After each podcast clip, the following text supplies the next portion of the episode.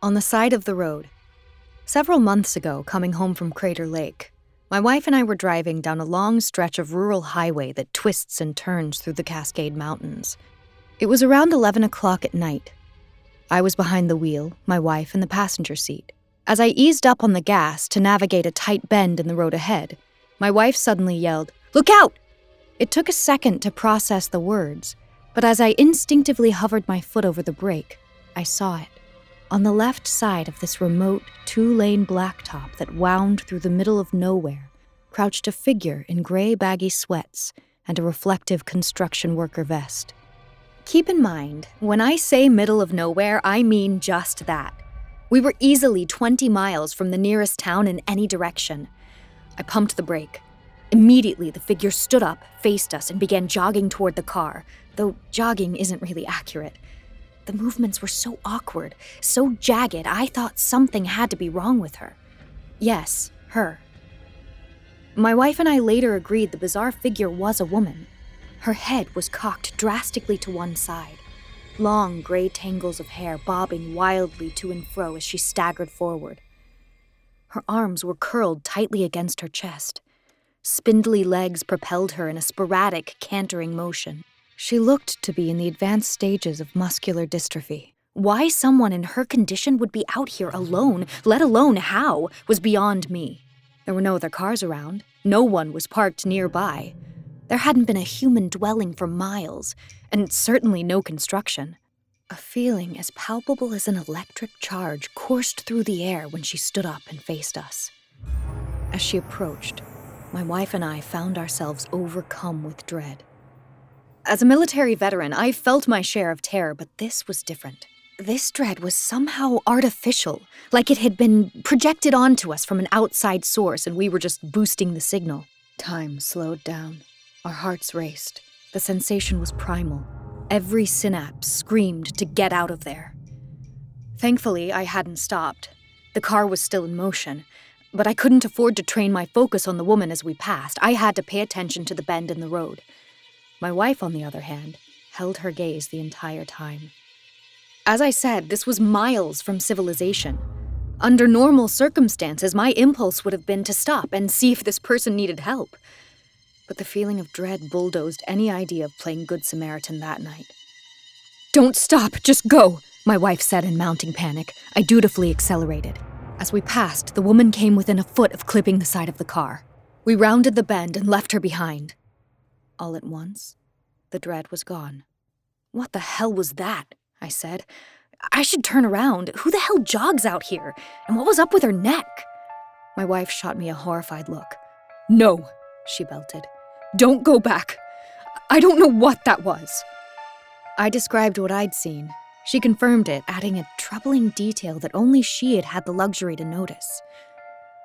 The woman had glowered dead on at my wife while shambling alongside the car. Her mouth gaped in a terrible frozen rictus. Not once did her expression change, and worst of all, her eyes had no pupils. Afterwards, we scoured the news for anything that might explain our encounter, but came up short. We even called authorities, but no relevant missing person reports had come in from that area, nor had anyone else reported seeing someone in distress. My wife and I have since christened our figure the floppy headed jogger. And though, when we bring her up now, it's usually in the context of a joke, our laughter is always nervous. Admittedly, most of the details are explainable. What gets me, though, is that intense, sudden feeling of primal dread. Where on earth had that come from? What did it mean? I doubt we'll ever know. I'd be lying if I said that disappoints me.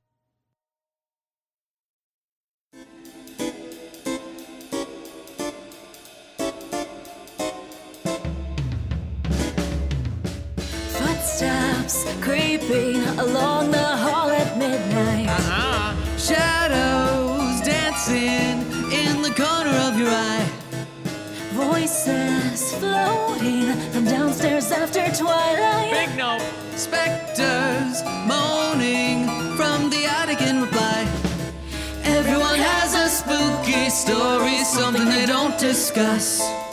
But life is a haunted oratory when you're like us. So Sit tight, turn on the light. then curl up with some ghoulish history. Something a little dark and dreary. Served with a heaping dose of eerie. Raise those Moscow mules and clink 'em. Whoopsies. Ghost.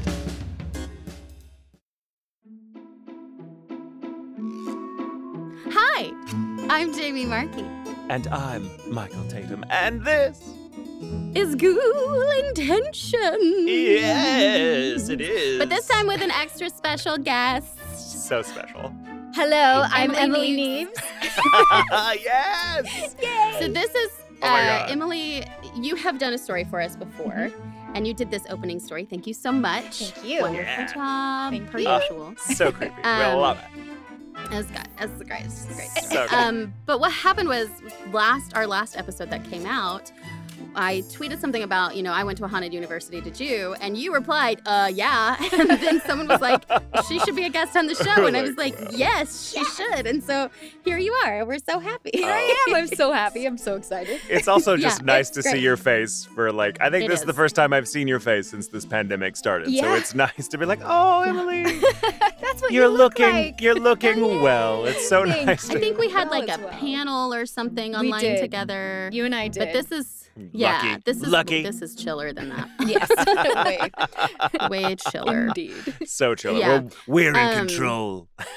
so we yeah so yeah haven't gone actually michael went to the same university that i did he went to the university of oklahoma as well just not Yeah. for as long or at the same time no. he was I, like uh, the year before i went he went um, I and then I, was went to there for- OU and I majored in uh uh not higher learning. I I majored in uh, finding out whether I was college material, and um, I passed with flying colors after just a semester and a half. passed on to not college and, anymore and, and my my master's thesis was turns out no. Um, I graduated, I think, to spite other people. At the, Mhm. by the time I graduated, it was like, oh, you motherfuckers, I'm going to do this now. Yeah. yeah. It became more of that. But where Have- did you go to school? I went to Texas State. The first, so I went from 2000 to 2003, and then it was called Southwest Texas uh, in San Mm. Marcos. And then I left and went back eight years later and finished my degree. And by then, I think they changed it my junior year there to Texas State. Um, Okay. so that it could Okay. seem more like a larger regional university instead of like a Public, smaller big public. Yeah. yeah. So- yeah. Yeah. So, yeah. gotcha. Okay. Nice. Well, let's talk. T- let me talk about the title real quick, and then we can get in because I cannot wait to hear your story. I know. I'm I'm real Um, excited. Cannot wait. So, okay. Uh what okay, the, the title is We Are All Outsiders, which I think is how we all feel at certain points. Yep. Especially when you're in college. Oh, yes. Jesus Christ. especially. Yes. Um but the full quote, it's from Exit to Eden by Anne Rice, and the full quote is What does all this mean finally? I kept asking like a college kid. Why does it make me want to cry? Maybe it's that we're all outsiders. We are all making our own unusual way through a wilderness of normality that is just a myth. Hmm. Yeah, I thought that. I liked that. It kind of it spoke to me Yeah. in that, you know, Well, and we're all freaks. I think we're all I think I think 2020 has certainly shown us that normality is a myth. Man, what is normal? And what will normal be after this? Oh, the new normal, right? I yeah. don't know. I I have I don't know, but I just I hope the weirdest thing I experience in 2021 is just baking my own bread. That's that's as hmm, that's gonna be my threshold for weird. I just can't take any more Oh scares. my gosh. Yeah. yeah, man. Oh, What? There's so many. I love that the phrase now is like the 20. Like, did anyone like whose 2020 bingo card is full up? And it's just like yes. it's like anything Yeah. like man saves uh, Chihuahua from alligator in Florida. Like, Oh, all right, all right, bingo. That And- was, yeah. like Yeah. Ricky Schroder of uh, Silver Spoons helps bail out a killer. Or like uh, murderer, what? yeah. Yeah, like Johnny fucking- Rotten gets bitten on the penis by fleas. That happened. Uh, also, let me just say about that Johnny Rotten story. Since when can you look at Johnny Rotten and be like, "Is that Colin Quinn?" oh my god, you're so right. yeah, it was. It really oh, messed with me. I was like, "Is this like an SNL extra special thing?" Because that's Colin Quinn. I don't know who they're trying to Oh say my that God, is. you- just- Not Johnny Rotten. You have just ruined my punk phase. Yeah, sorry, sorry. Uh,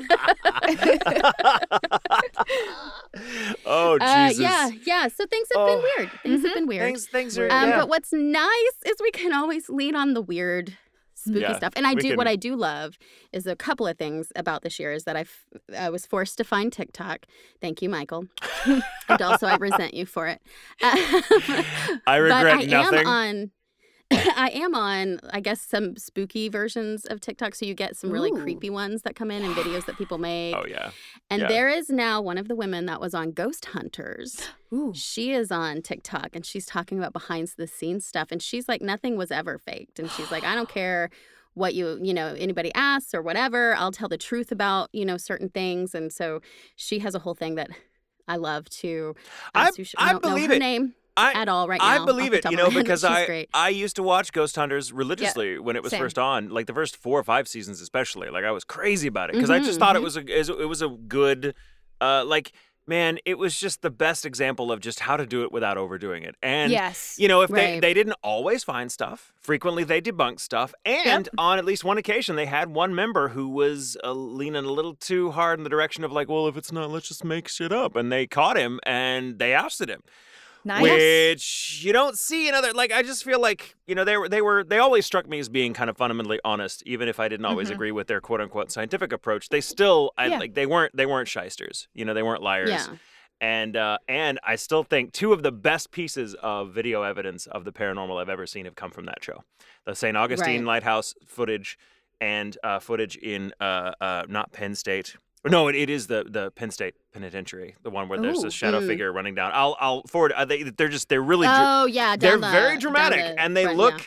they look like they could have been faked because they're just that good and like no one has that kind of luck but i'm like i after doing some research i'm convinced that they didn't fake it now they may have been tricked by someone they didn't realize there's always that possibility but whoever tricked them was doing a damn good job Yeah. There's a really good one on the new nukes this week. yeah, uh, oh, that looks like a pet on the stairs. Like it, she has like a video camera that's security camera that's recording the inside of the house, and you can see something kind of come up her basement stairs to the main floor, but it doesn't go all the way, and then it goes back down, and she doesn't have any pets. So everybody was like, "Well, put it." Over the stairs so we can look down the stairs and she's like a real estate agent the, she's not like a ghosty person. And so she puts Go- it over the ghosts stairs. Ghosts do not help her in her line of work. No.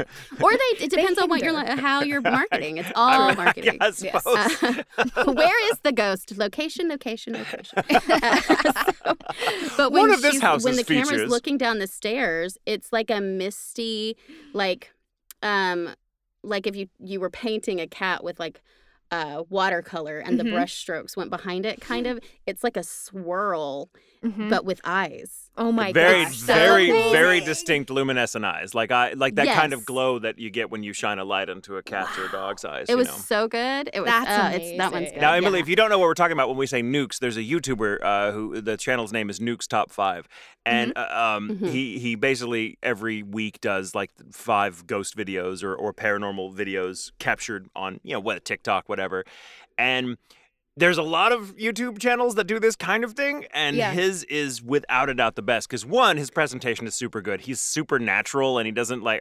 I didn't mean to say it like that. He's very natural.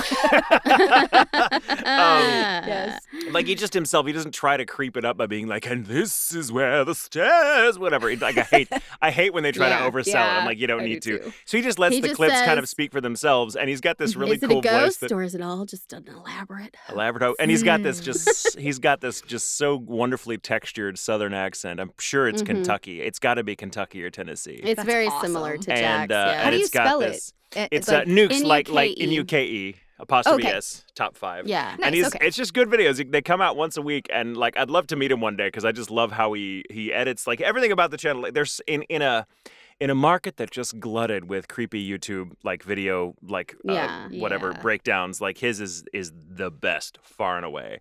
That's yeah, awesome. I don't like it when they try to oversell. Like, ooh, isn't this creepy? It's Yeah. like, no, just watch it. Or there's also some Um, YouTubers, God love them, just because the algorithm, they're trying to catch up and stay monetized, and so they do it like every day, and it's like there's no way you're finding good clips like this every day, No and so they work in a lot. So you might get one good clip out of every six videos, Mhm. you know, and the rest of it's like that's bullshit, that's clearly fake, or that's clearly like That's that's, dust. just whatever, that's dust, or you know, and they always like, insect. could it be a person? You're like, yes, it's probably a fucking person.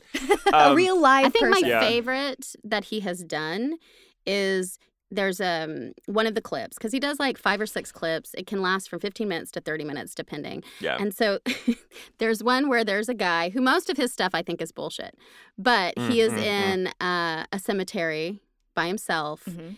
And he has a new night vision camera and he looks in a window that's in like inside um like the mausoleum kind of thing and he Right. looks in the window and there is a woman in like a nightgown dress Yeah, just sitting yeah. there in the pitch black dark Little by old woman. herself just sitting it. there and he la- it's and so and he later sees her I have chills. outside sitting on Yes. one of the retaining walls and she's just there now i think she was probably just a real flesh and blood woman person. had yes she was wandered there yeah. at the night but that's just as fucking creepy. That's creepy just Right. as creepy.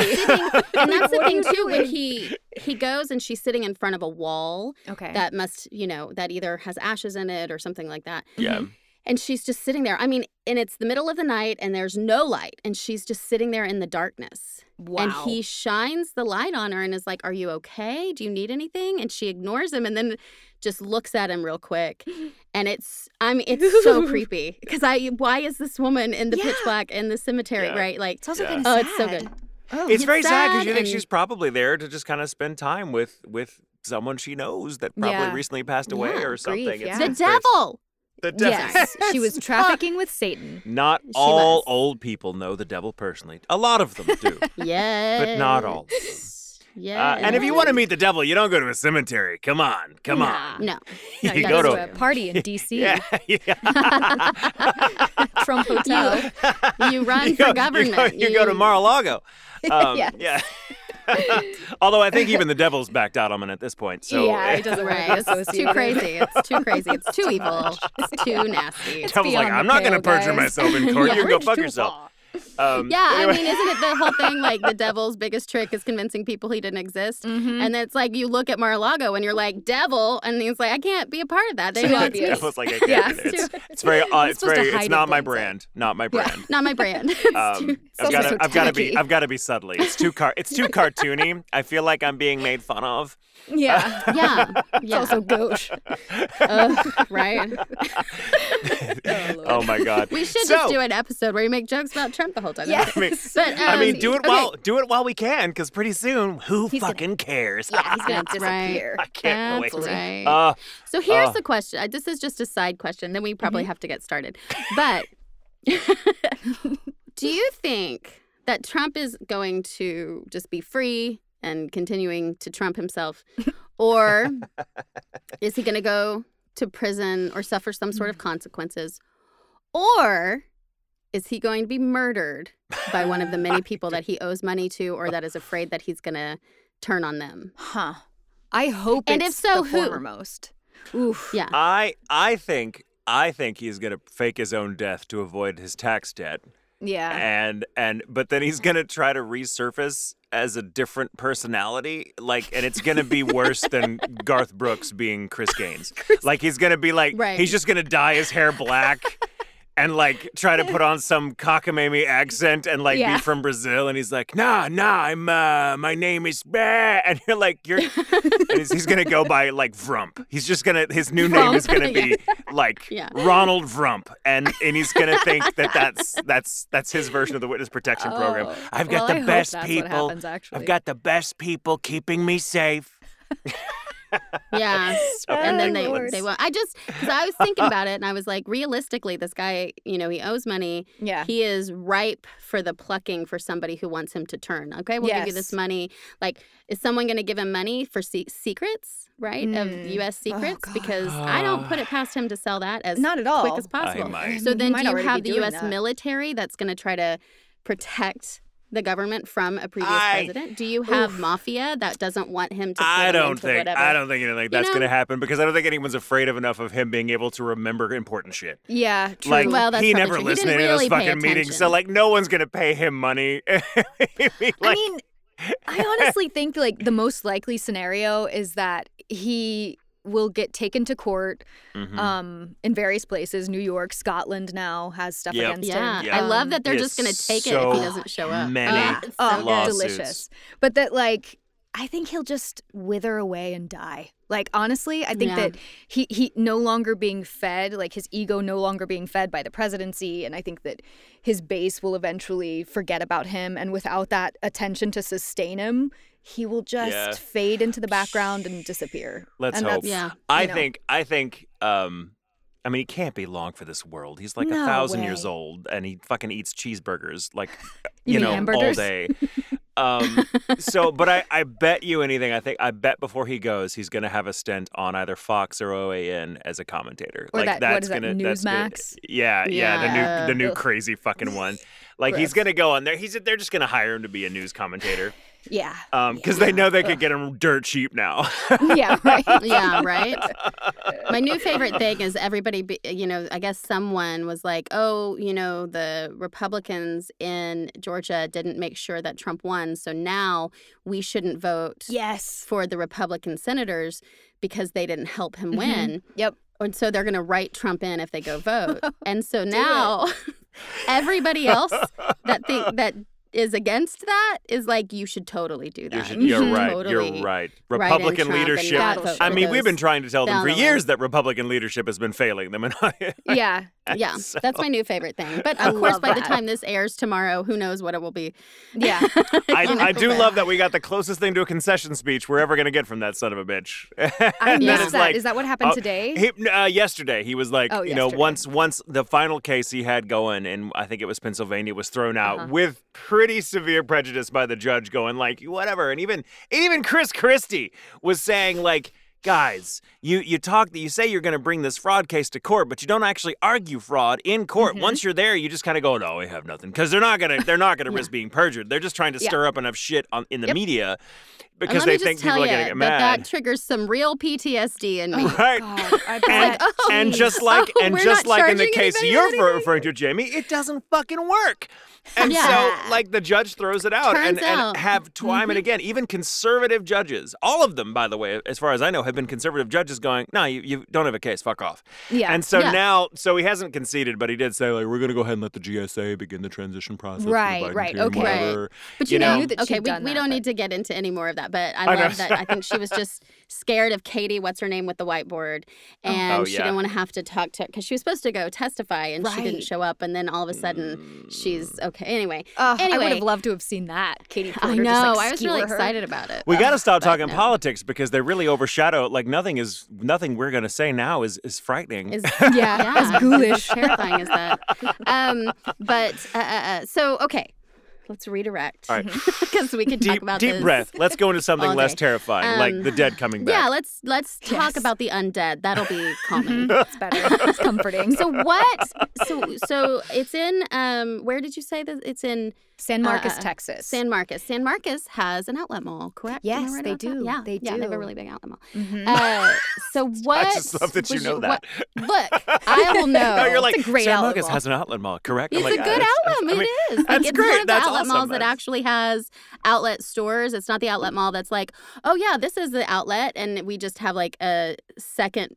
You know, This is basically- manufacturer that does shitty stuff, Yes. and then we sell it there. That's not like that. No. It's not like the Old Navy of the Gap or Banana Republic, right? Like it, it that's kind of how that was. Yep. Um, but uh, it's a real one, so it's a good one. So Yes. what? So did you stay? Was it at the dorms? Where did Oh my your ghosty goodness. stuff happened? Well, as soon as I got there, there were all of these urban legends that I kept hearing. Um, so San Marcos is it's right sort of equidistant between uh, Austin and San Antonio. It's a little bit closer to Austin, a little farther north, but um, it there is the San Marcos River that flows through there, and then all around there are all of these rivers, um, the Blanco River, New Braunfels River, and lakes and stuff like that.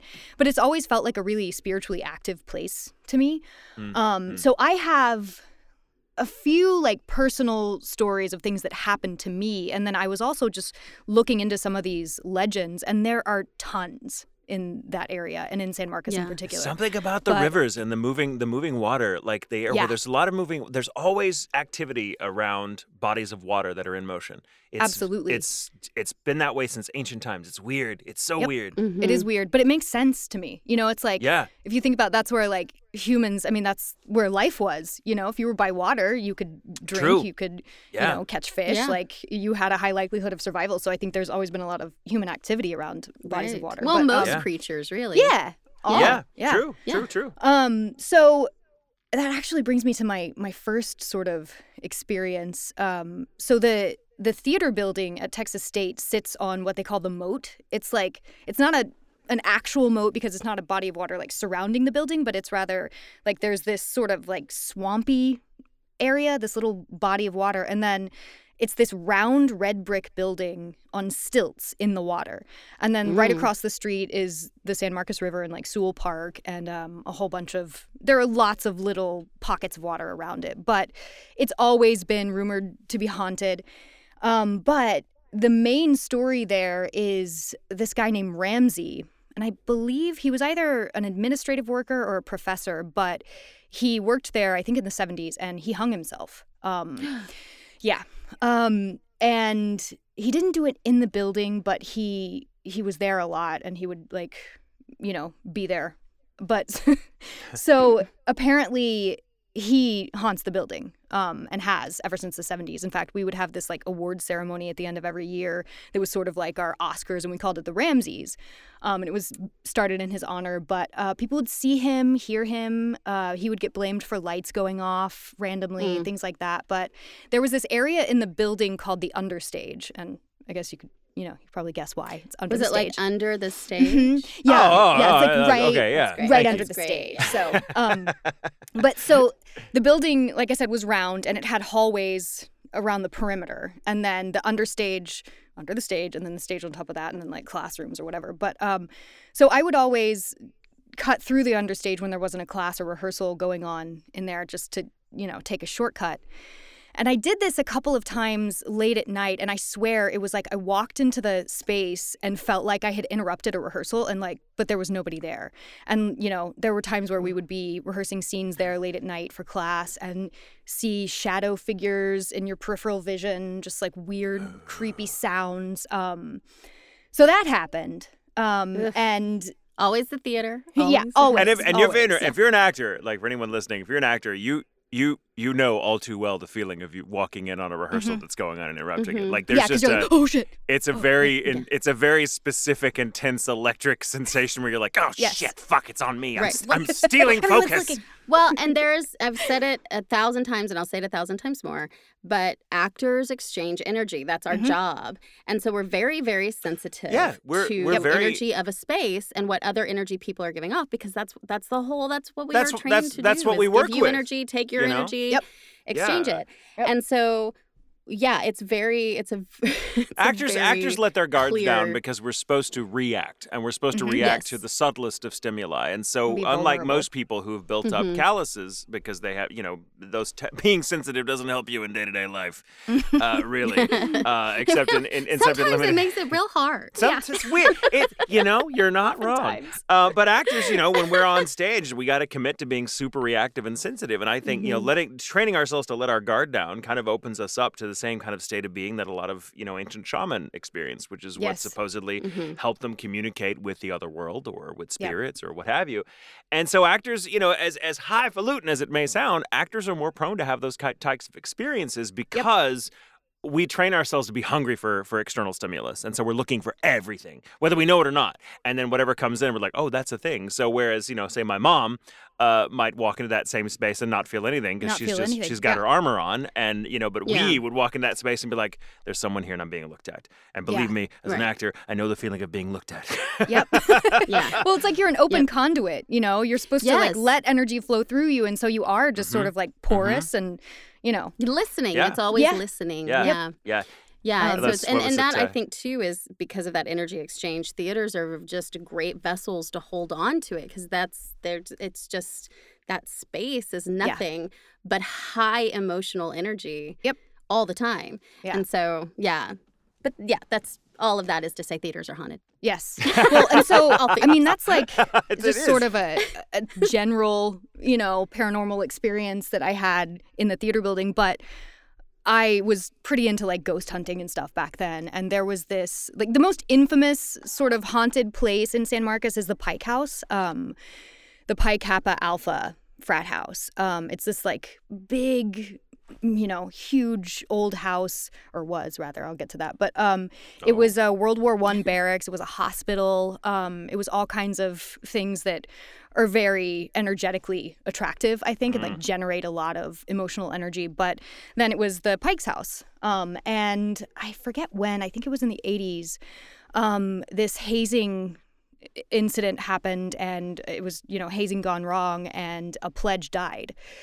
And so Oof. they, I don't, I don't remember exactly how it came about, but all of the other pledges like nailed their pledge books to the wall in the room where he had died, and they like set them on fire or whatever.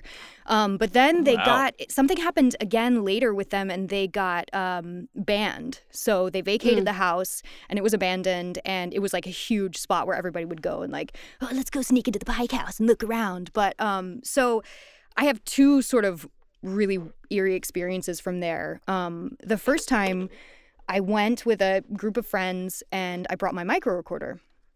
And I had it and I just was like, I'm gonna hit record as soon as we get in there and I'm gonna, you know, have it recording the entire time and then I'll just listen to the tape later. So I did that.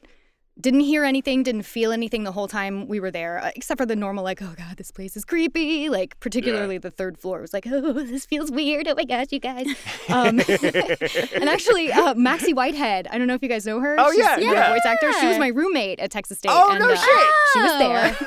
That's she's awesome. amazing. That's I know. it's not crazy. Oh, So Ma- like, Maxie's the fucking most- great. Uh, Maxie's Yeah, good that- people. I love I Maxie. know. I adore her. Yeah, She's it was the most adorable ghost hunt ever. Is what yes, absolutely. I don't know. I'm also pretty sure Maxie's ready to throw down if shit gets real. Hell yes. That's true. That's true. She's But good to still, have in it your would corner. still be adorable. though. well, I suppose it was. um, so, so like you know, we went, we hunted the ghosts, and like we were like, oh, well, that was creepy, but nothing weird really happened. Had my recorder in my hand the entire time.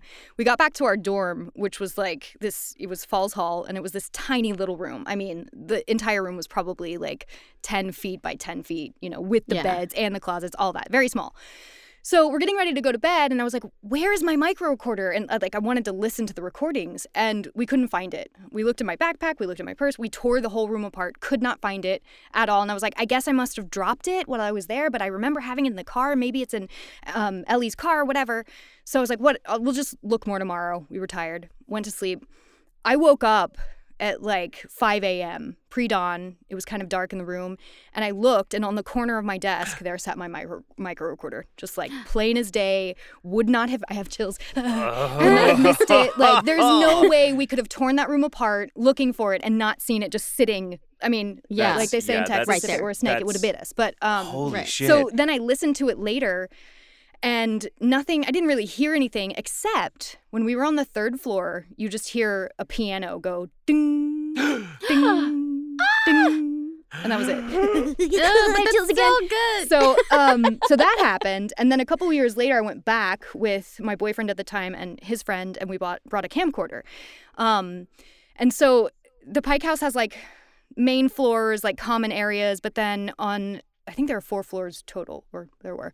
Um, but there's so one going floor. back into it, having been in before, Mhm. what was that? Were you extra oh yeah. alert or yeah? Yeah, yeah, Oh, yeah. And there were only three of us this time, whereas before there Mm. had been like eight of us. So we were like oh super wow. creeped so out. super like wow. Okay. Yeah. Um, we were also probably stoned off our asses. so Right. there's that. It was an elevated experience. Yes, exactly. Yeah. It's just called it. It's It just was an- like a relaxed it's yet just- elevated. It's Yeah, just experience. Exactly. investigatory prep. And we thought, all. well, like this will make us more sensitive to energies, man. So like, anyway, I mean, it so- it does. It can. it does, yeah, and it may have, but it was kind of similar in that like we, we filmed the entire time. This guy Jared had the camera. Um, he hit record the moment we got in there and recorded the entire time. We didn't notice anything while we were there. Um, again, it felt creepy. Like there's always that feeling of like I- don't feel like I'm alone here, but I can't explain why. Mhm, Um, mhm. But then we, as we watched the video, when we got to the third floor, it's basically that was where the dorms were, and so it was just this long hallway of doors, um, stairs in the middle, and then just hallways on either side. Um, so we get up there, and my boyfriend and I are standing like right at the top of the stairs. Jared had come up first, so he's standing like in front of us. We're facing the camera, um, and Jared has the his the camera on us, and you can see that like the doors right behind us are wide open. He pans to the other side and pans back in about the timing that I just described. And when he panned back, the doors behind us were closed. Um, and like we had, you could tell we had not moved. We were standing in the exact same positions, facing the camera. Like in that timing, if, if one of us had had tried to shut the door, there would be some sort of movement. But we were like stock still, um, and we didn't notice. He didn't notice when he was filming. We didn't Was notice there- while we were there. It was Ooh, only in love it. watching the recording. Could you hear? that we Oh, saw was there any noise of the doors no, closing, or were no just? noise, no like movement, no up. wind, nothing. We had no idea. And like, you know, I I'm pretty hypersensitive to stuff like that. I know Mm-hmm. that if I would have felt something, I would have been like, holy shit, oh my god, you know. So, Mhm. um, yeah. Wow. Creepy. That is Ooh. creepy. Oh, that's oh, and then it um it burned down. Arsonists burned it down in like 2007, and there was a Oh. huge crowd. And it was a big deal, and we all mourned. We were like, no, our man. cows, oh god. Did they ever find So- out why? Did they ever catch who did it? No, no, it was Oh, just wow. Because Oh, there's In got my movie, someone this is something else we do in my movie somebody was doing some sort of ritual some seance Ooh, or something ritual. Yeah, something like that, Mhm. that I'm, I'm with you. I'm with you. But hear me out. In, in my movie, someone went there and had their own investigation and had Mm-hmm. some and like was not lucky and like had some shit Mm. follow them and they got to the point where they're like the only way to like fix my own Mm-hmm. Ooh. like is to burn it down. Like I like that too. Yes. But of Yeah. course it didn't work. And Oh, then no. anything that was in that building became attached to him. Because it was obviously a dude. yes, obviously. I mean, I mean, yeah, I'm I'll, I'll fair, fair, I, fair. Sorry. It's just that's what it seems to me. It seems Yeah. appropriate.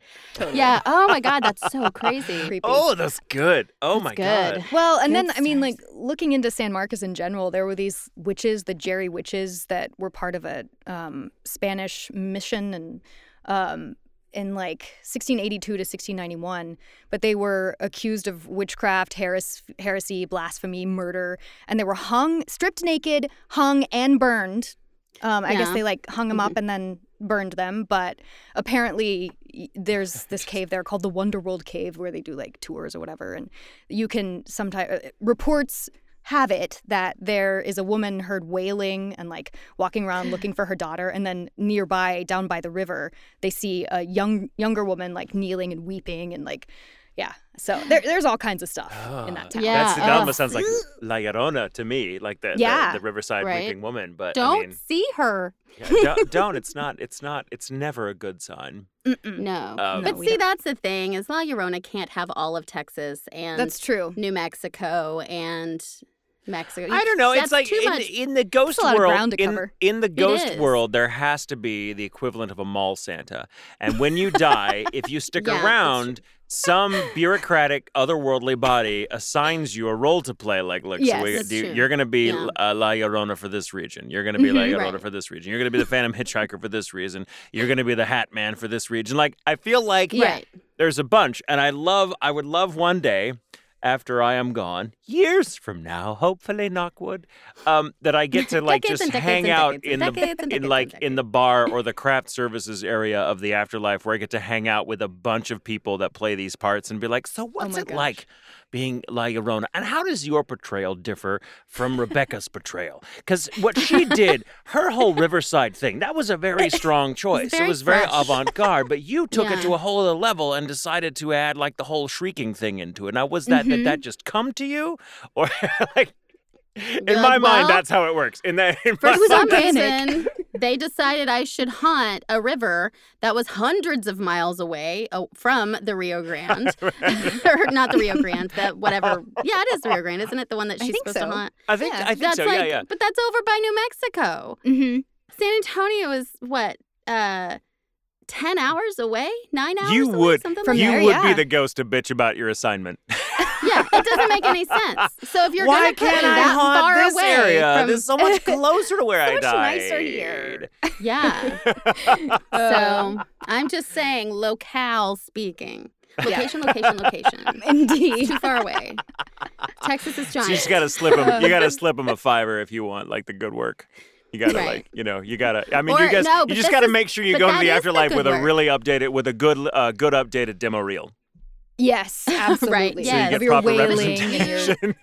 you know. But I feel like if you you want the one that's too far away for people to think it's La Llorona, because that way you can you can make you it stand your own. out. Yeah, yeah, you stand out. absolutely. This is logical. We're logical. okay. Do we want to get into story? Do we want to get into some of the ghost stories that we've looked at for our colleges, our universities? Yeah, yeah, yeah. looked up. Let's let's do it. Okay. Well, in an effort to reach other listeners, we uh, I did a couple of colleges that are outside of the United States, and so I'll start with my first one. Um, that is Royal Roads University in Colwood, British Columbia, Canada. Lovely. Canada. So my sources on this is an article I wrote articly. That's not right. It's an article. Articulate. Uh, articly by Ginny. It's yeah, that's probably what it An article by Ginny Seaman on crossroads.royalroads.ca. An article by Kendra Wong on Victoria News. Ooh. Royal Roads University is a public university located on the grounds of the former former this is gonna be hard to say. Whew, it's, uh, ro- the former Royal Roads Military College. Nice. yeah, thank I you. I love every Thank you. episode we find a new warm up. That's true. Former Royal Roads Military College Former at Royal Hatley Park Roads National Military College. Historic Site on Vancouver Island. Nice. awesome. So, the university's main building, Hatley Castle, was completed in 1908 for coal and rail baron James Dunsmuir. It's mm. D U N S M U I R. Mm-hmm. Mm-hmm. Dunsmuir. Dunsmuir. Dunsmuir? Dunsmuir. Dunsmuir? Dunsmuir. Dunsmuir? Are we Dunsmuir. Dunsmuir? Is me? Okay, we'll go with Dunsmuir. Dunsmuir. Sounds right. Uh, Uh, he was premier of British Columbia and then lieutenant governor during the first decade of the 1900s. At the outbreak of World War II, plans were made for King George the Sixth, the Sixth, and Queen Elizabeth, and Princess Elizabeth and Princess Margaret to reside in Canada. Hatley Castle was purchased by the federal government in 1940 for use as the King's Royal Palace, but it was decided that having the royal family leave the UK at the time of war would be too big of a blow to morale, so the family stayed in Mhm. London Makes sense. um, instead of. I'm sure they cover that in the Crown. Uh, no, actually, they don't. they should have. They should have. It seems like something they would have, like I know, right? staying in in the war zone because that was Yeah. not safe. Um, Nope. But let's back up a little bit and talk about James Dunsmuir, or more specifically, Dunsmuir's son, who was also a James, uh, Lieutenant James Dunsmuir Jr. He was nicknamed Boy. So that's Oh. fun. That's Um, a terrible. That's a yeah. terrible nickname. Boy, he was the youngest son of the Dunsmuir family, but he was also James's favorite. It ap- Hmm. appeared to be, and he was 21, held a commission in the Canadian Mounted Rifles, but he was on board the Lusitania on mm. his way to go to war to fight. And it's like Oh. he kept trying to get sent and they wouldn't. So he went to New York and got on the ships to get there. So he put himself on that oh, ship to go Oh, fight. God. And that's when, for those who don't know, it was torpedoed by the German submarine U 20 on May 7th, 1915, off the southern coast of Ireland, killing 1,198 passengers and crew. Yeah, it, it, including it was a passenger ship, not Wow. not a military Yeah. ship. Yeah. So so the fact Ugh. that the Germans bombed it was a huge, huge thing. Was a huge, yeah, it's heinous the fucking war. act of We didn't get involved for another couple of years, but it was one of the main things that got uh, the U.S. to be like, "Wait a minute, Wait Yeah. a second, you just can't shoot our Um, li- ocean can't liners. that." that. Yeah, and that Yeah. was World War One. Mhm. Yes. World War Mhm, One. Yeah. mhm. Okay. The Queen was was gonna move for World War Two, just to get that straight. Mm, okay, okay. Uh, yeah. Uh, Boys was Boy was James' planned heir to the estate and family fortune, and it is said that he was so distraught on hearing of his son's death that he played the tune "Where Oh Where Is My Wandering Boy Tonight" Oh, over and over and over Oh. until his wife Laura had to hide the record from him or break it, depending upon who you talk to, oh. um, Oh God. in order to get My him to heart. stop doing it. It's Yeah. so sad. Yeah. But I also think After she's like she's like grieving too, and she's like, "Look, I'm grieving too, and I love this Yeah. song, but I want to continue Just loving it, so I'm just gonna that smash this fucking record." Yeah. Yeah. Here's the sheet Um, music. James ended up dying not long afterwards, and so a lot of Oh. people said he died from a broken heart from losing his favorite son. Oh, Oh, that's uh, so many sad. years- That's so sad. Yeah, it is sad. It is sad, but that's we talk about dead people, so it's. I uh, know, but I, give us generally- something. Give us something fun like a murder. I know those are way more fun. we did just talk about 1,900 people getting murdered, so there's That that. is true. That was Man, straight up I, murder. you know, I guess, I guess, Murder but it's most then foul. but that's too rich. Murder you gotta most have a balance. Like when I Yeah, it's want gotta be a happy dessert, murder I medium. when I when I want dessert, I don't want I don't want savory, but I also don't want something that's gonna make me puke. So, you know, it's a balance. murder is just I the perfect feelings. murder. Just Uh, one so- singular murder is the perfect raspberry tart. uh, okay, so m- long, many, many, many years later, uh, when James's private study had long been converted to the com- commandant's office, the same mournful tune could be heard echoing through the castle. To this Oh. day, workers have seen or heard strange noises coming from the same area. Some say they've heard music playing, shuffling footsteps, and the sound of cupboards being opened and closed as if someone was pacing back and forth looking for something. The record. Boys, the record. Oh. Oh, yeah. Right, Um, right. Boy's Oh. mother. That's good. That's good. I like that's this good. movie. That's good. That's right. Um, we sh- guys, Boy's we would be a great Laura- investigative team. I'm just saying. no, we're doing it again. Uh, okay, so Laura, who was his mother, the boy, the boy or boy's mother, depend. Mhm. It's it's a challenge to work that out. Um, but uh, she was actually always convinced that her boy hadn't actually been killed and that he would return one day Oh, for her whole, the rest of her life. God. After her death in 1937, the family dispersed and the Canadian government acquired the castle, turning it into Royal Roads University. When the Mhm. college first opened, um, boys' room and surrounding areas were turned into dormitories for young cadets. So it was a cadets, it was a, a military college first. Right. Mm, mm. And um, so that space was turned into dorms for the guys. Hmm. But many cadets were too afraid to venture up and go to sleep there. Many reported seeing the ghost of an old woman, presumably Laura, who would stalk the dormitory and stand at the foot of every bed to see if one of the cadets was boy. Oh my God. My heart. I can't take it. I know it's so sad. I gotta. Yeah. when I when the ano- cadets I need were another sleeping, drink. Can you imagine though being one of the cadets Yeah. to see her and then being like, like "That's me. so Like, sad." that's- No, they're just like, "Ah, oh my god!" She's like, boy, boy, boy, boy, I am a boy. Is it I don't you, boy? I'm a man. Oh. woman. Ah. Uh, so lady. ba- the other thing is too, while they were sleeping, if she couldn't see their faces, she would pull the sheets off of them Oh, no. until their faces were revealed. Oh God. One cadet reported that he had woken one night to find a little old woman grasping his foot. Ooh. He had a hard time shaking himself free, and when he did, the woman disappeared. Oh my God. There were also reports from cadets who claimed to have seen a crying girl in one particular dorm. After a few moments, she would appear to float out towards the sea through a window. It's supposed that this is the ghost of a young maid, Annabelle, who died while in the Dunsmuir's employment.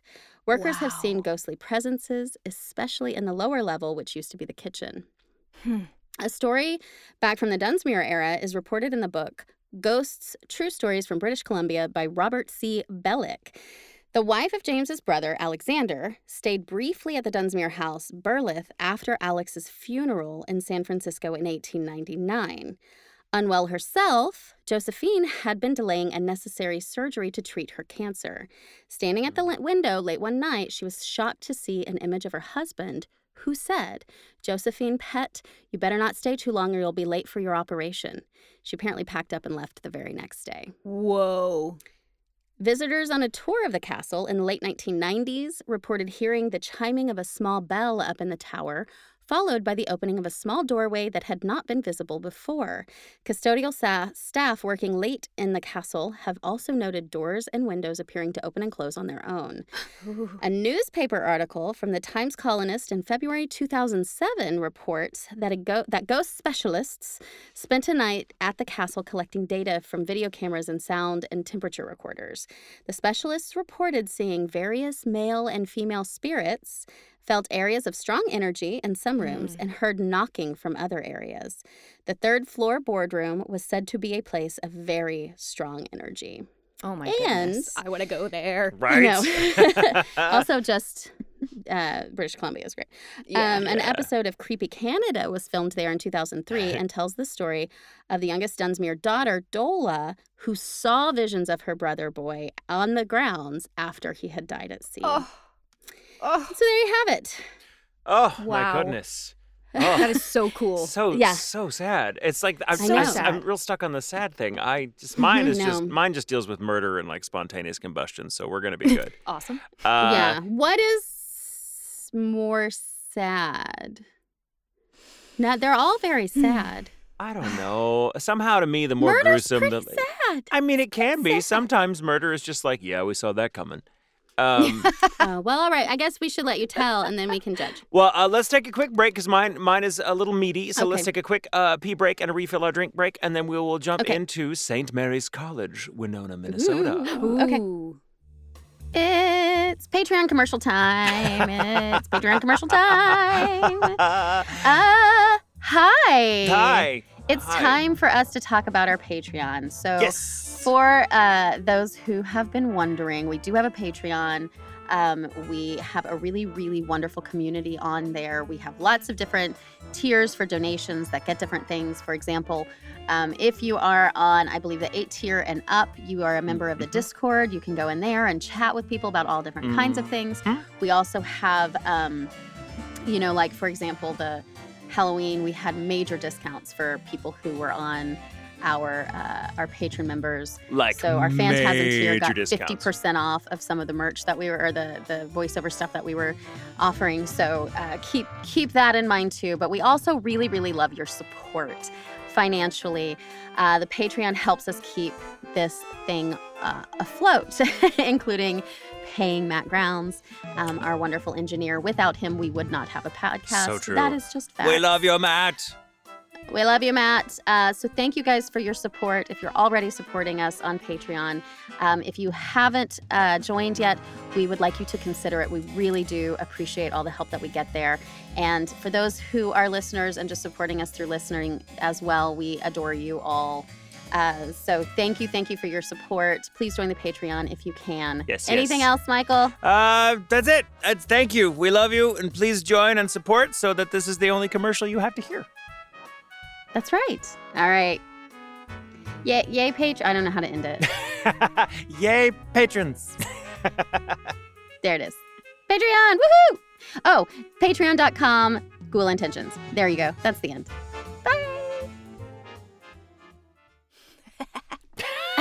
Okay, we're back. that was great. Our listeners never hear this part, but we always clap in unison or try to clap in unison so Matt can can sync work. up our uh, like our clap, files, and it never works. But the two of you were in perfect sync in uh, from my perspective. It was hilarious. That's yeah, cool. it was.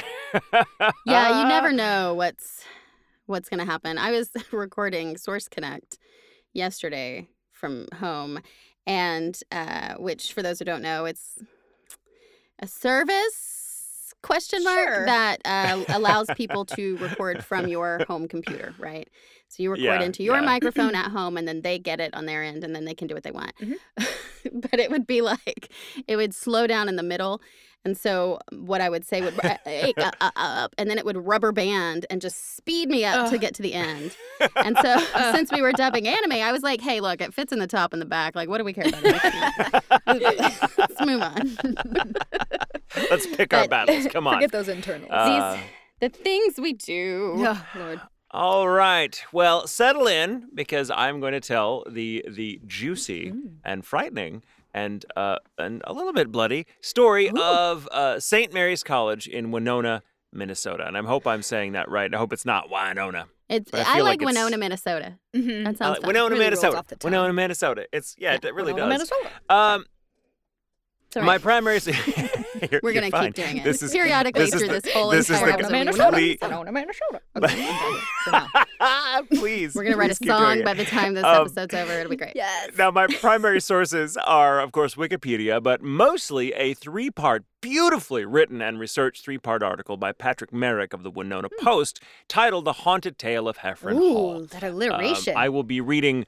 I will be reading one of these parts, uh, almost it's in, in in its entirety. But I encourage uh, our listeners to go and find those articles online. They're really good, especially if you're interested in how to research the history of a ghost story. Uh, Patrick Merrick just knows how to fucking do it. Now, so the smorgasbord of ghost stories surrounding St. Mary's College in Winona, Minnesota. Winona Go Amanda ahead. Shoda. Winona, Minnesota. mark it as among uh, the most haunted higher learning facilities in the Mm. state, if not the whole U.S. Mm. Now, faithful to the ageless trope of tragedy equals restless Mhm. spirits, the century old school's otherwise proud history is, alas, marred by a bitter feud between its founder, Bishop Patrick R. Heffron, and his subordinate, Father Louis Lesches. Oh. One, a, a feud that ended in bloodshed. A priestly Now- feud. Ooh. A priestly feud. Uh, the bare bones story, well known to students and faculty alike, and first wildly, circ- uh, widely circulated by the school publication Nexus back in 1967. Also 1967. wildly, too. Uh, it was wildly circulated yeah. well. Just want to throw that in. Wildly circulated. They were just running horseback, throwing the paper at passersby, uh, hitting them on the head. They were just It was a barbaric. very aggressive distribution. yeah, yeah, um, very. It worked, though. Here's your paper. Uh, oh, sorry, I might have peaked. Never mind. Matt, Matt'll fix it. Um, I thought you Love meant you. in life. Uh, I was like, what? I- I know. I was like, everybody listening. oh no, I I peaked long ago when Santa Claus acknowledged me on TikTok. Just to explain, for those who don't know, if you are too loud on a microphone, it makes like a frying noise, and then we call it peaking. We call it peeking, It's not and the engineer just and the engineer just looks at you like, "Go fuck yeah. yourself." Right. Um, all right. So a years long, the story goes like this: a years long, a several years long rivalry between an unhinged priest and his rather unsympathetic bishop culminated in the latter's assassination. Saint Mary's founder, Bishop Patrick Heffron, I love the gasping, was I shot know it's so nice to have someone else gasping with me.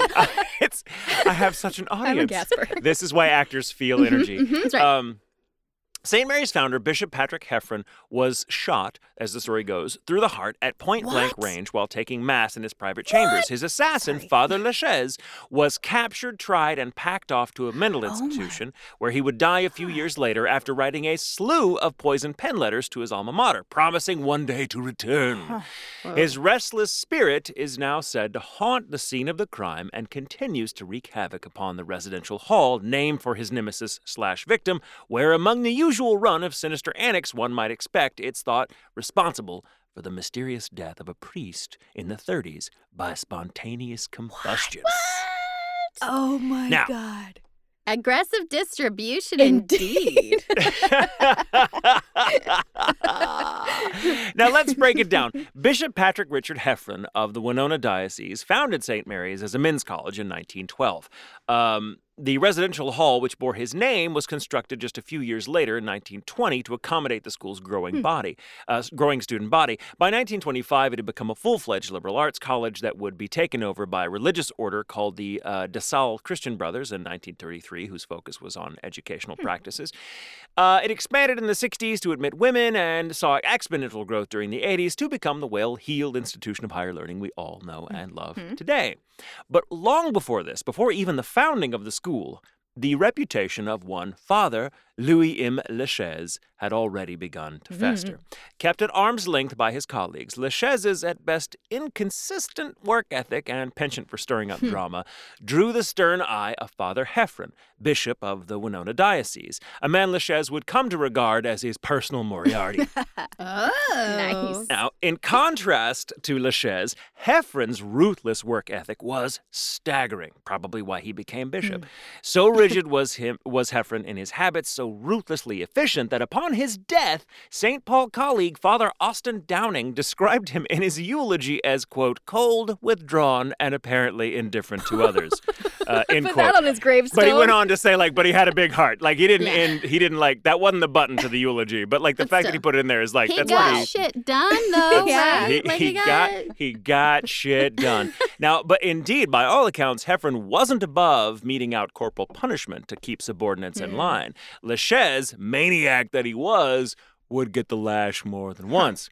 Now, the fiery priest flailed under Heffron's yoke for years. Likewise, Heffron, in his turn, endured the latter's theatrics with contemptuous patience. The two men rankled each other tirelessly, their heated conversations often devolving into an exchange of punches and kicks. What? The running, Yeah. the running, the running theme between them was Lesches just wanted to be made pastor over his own parish.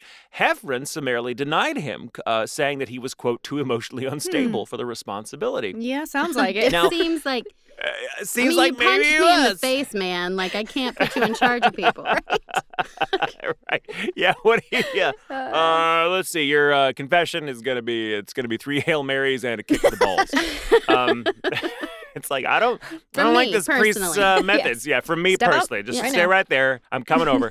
um, now. Louis M. Lesches was born in Frau Adreche, France, where he entered the priesthood to focus on philosophy and hmm. theology. Upon his transfer to St. Paul to complete his training in the seminary, it was clear the man possessed in abundance two qualities not known for their compatibility with Holy Office a mind of his own and a chip on his shoulder. Hmm. Now, he was accepted for ordination into the Fargo, North Dakota diocese, but complained the harsh winters wouldn't agree with his delicate constitution and so instead wanted to go to Winona, Minnesota. Winona, Minnesota. Winona, Minnesota. Minnesota. Winona, Minnesota. Now, now, while at St. Paul's, he first drew the attention of Heffron, who was then the St. Paul rector.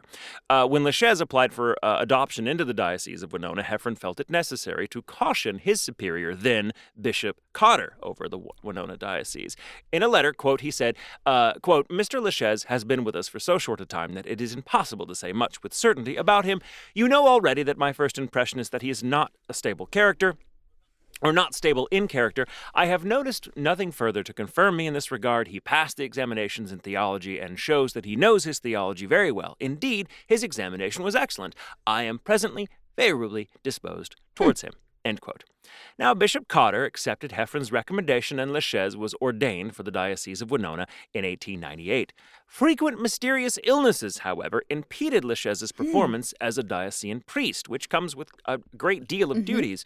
While Bishop Cotter, while Bishop Cotter might have overlooked the man's habitual absence from important function and his tendency to raise a ruckus over the tiniest assignments, when Patrick Heffron himself rose to the office of bishop a few years later, Father Lesches suddenly found himself on a very short hmm. leash.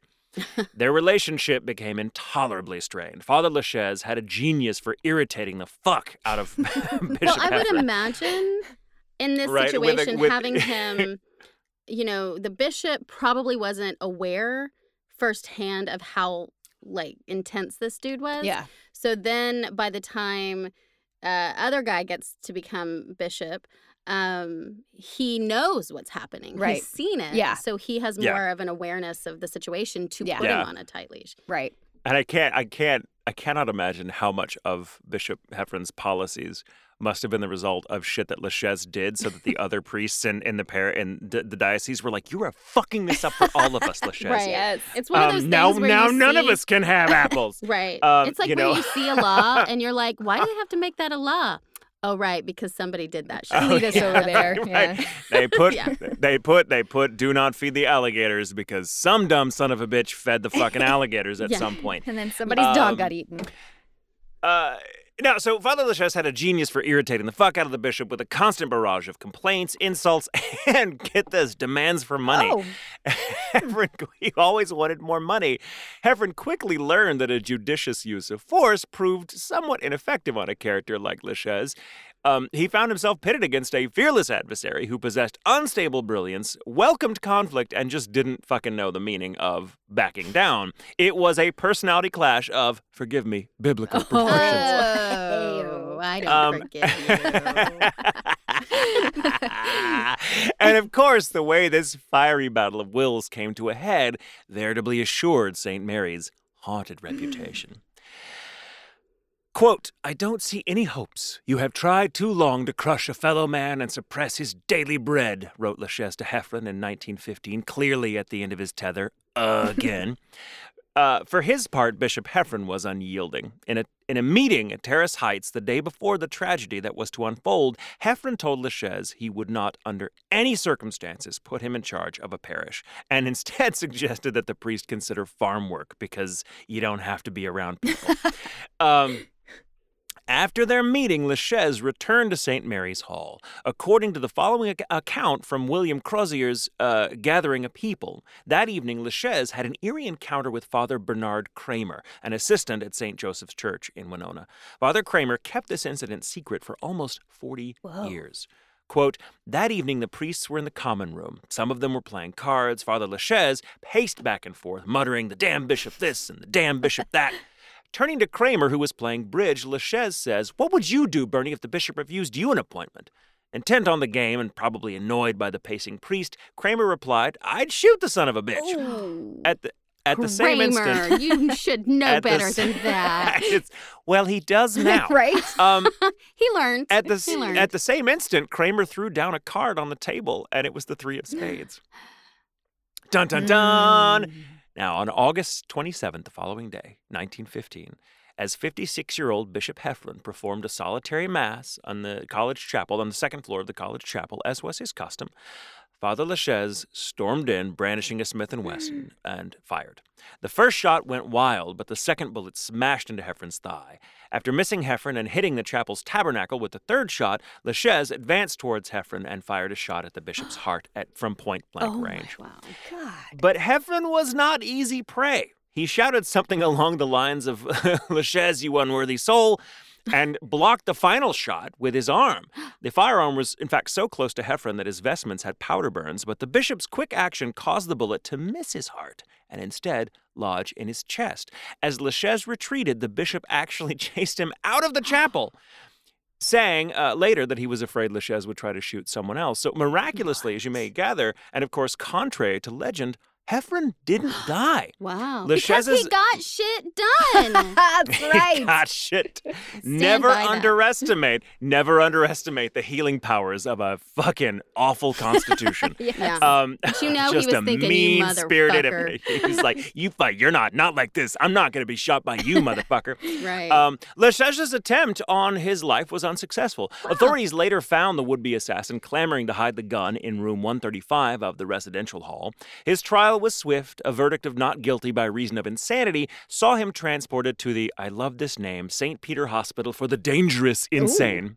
oh, dangerous insane. Dangerous Not dangerously ins- insane. dan- No, just they were like they were like. Heffron was like, no, let's take that ly off there. I hate ad- I, I hate adverbs. Um, where he spent the next 28 years finally succumbing to heart disease in 1943.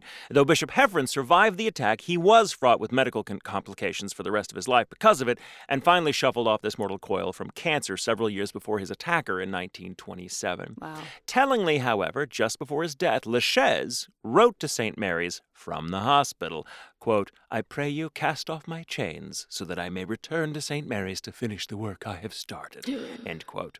So he did write kind of a threatening yeah, letter I was like, what? years The work of later. murder? But this is well, after there's Heffron clear had died of natural desire. causes. He clearly wants to go back. That's Mhm. where he Yeah. wants Right, to right. be. Yeah, his energy. Now, so while urban legend commonly has it that Lesches assassinated Heffron, uh, which we know isn't true, St. Mary's does boast at least one gruesome death that some consider mysterious. On May 14th, 1931, the charred body of Father Edward W. Lynch was found in his bed in Heffron Hall by the nuns that had come to rouse him awake. Now, he'd celebrated the Ascension Thursday student mass, taken in a baseball game, and made an early night of it the night before. Um, he had been pushing hard to complete research on a life and times on the life and times of Catholic dramatist Paul Claudel for a book he planned to start writing at the end of the school year. The headline, quote, "Electric Shock Kills Priest at St. Mary's Hall," dominated the front page of the May 15th Winona Republican Herald. Father Lynch's body had been discovered lying crossways on the bed when nuns arrived to put the room in order on Friday morning. A defective reading lamp was blamed for the accident, with Winona coroner uh, Dr. P.A. Madison speculating that, quote, Father Lynch had put on night attire and was about to go to bed when he stepped between the bed and a radiator, touching both at the same time.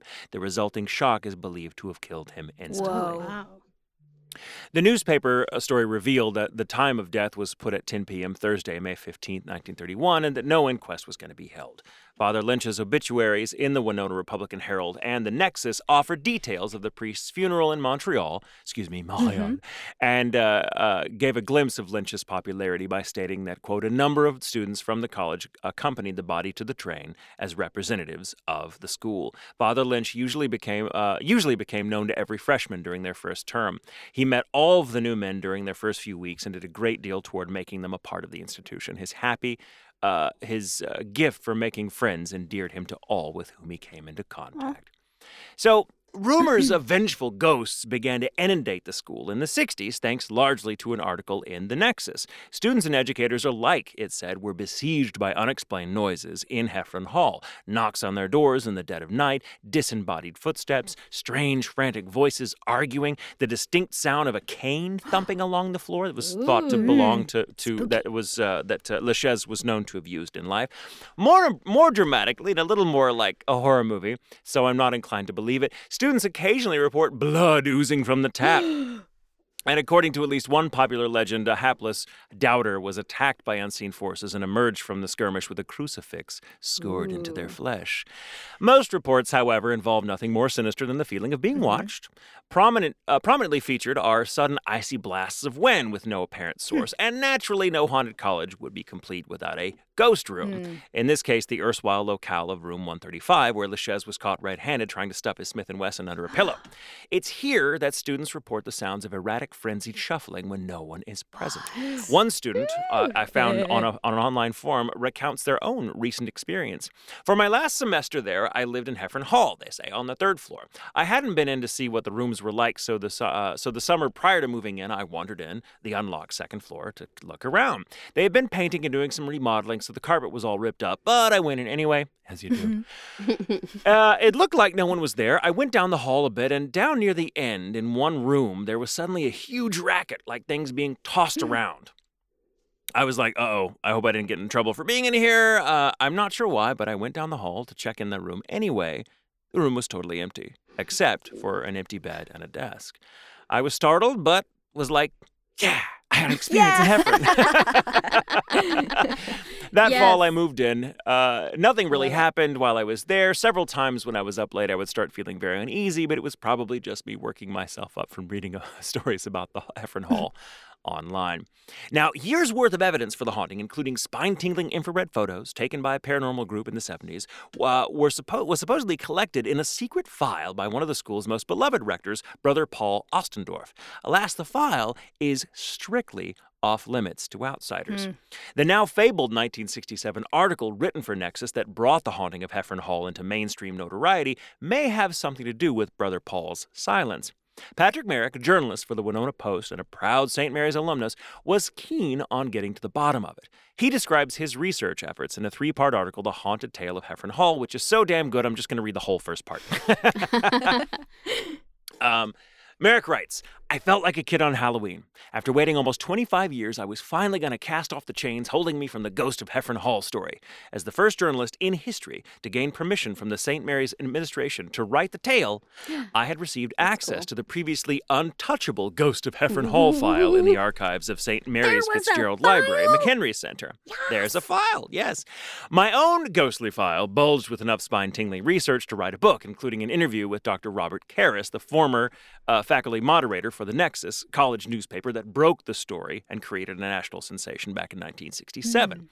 On top of everything else, I had lived in the alleged ghost room on the third Heffron on the third uh, floor of Heffron for a semester back in 1977, and my daughter currently lives on the third floor as well. Oh we both have tales to tell. Ah, I love Quite it. right. Quite simply, it was time to light a candle, play some scary music, and write this damn thing. My hands hovered over the keyboard, uh, and I had just typed out the school spirit part of the headline when I decided to call the St. Mary's Archives to see if they had tracked down an original copy of the infamous 1976 and Halloween edition of the Nexus for our cover layout.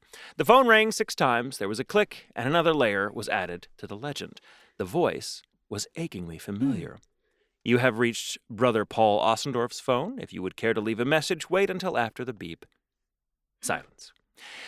When you have just finished photocopying every page of the secret Ghost of Heffron Hall file from the St. Mary's archives, you take an unexpected message from Brother Paul very hmm. seriously.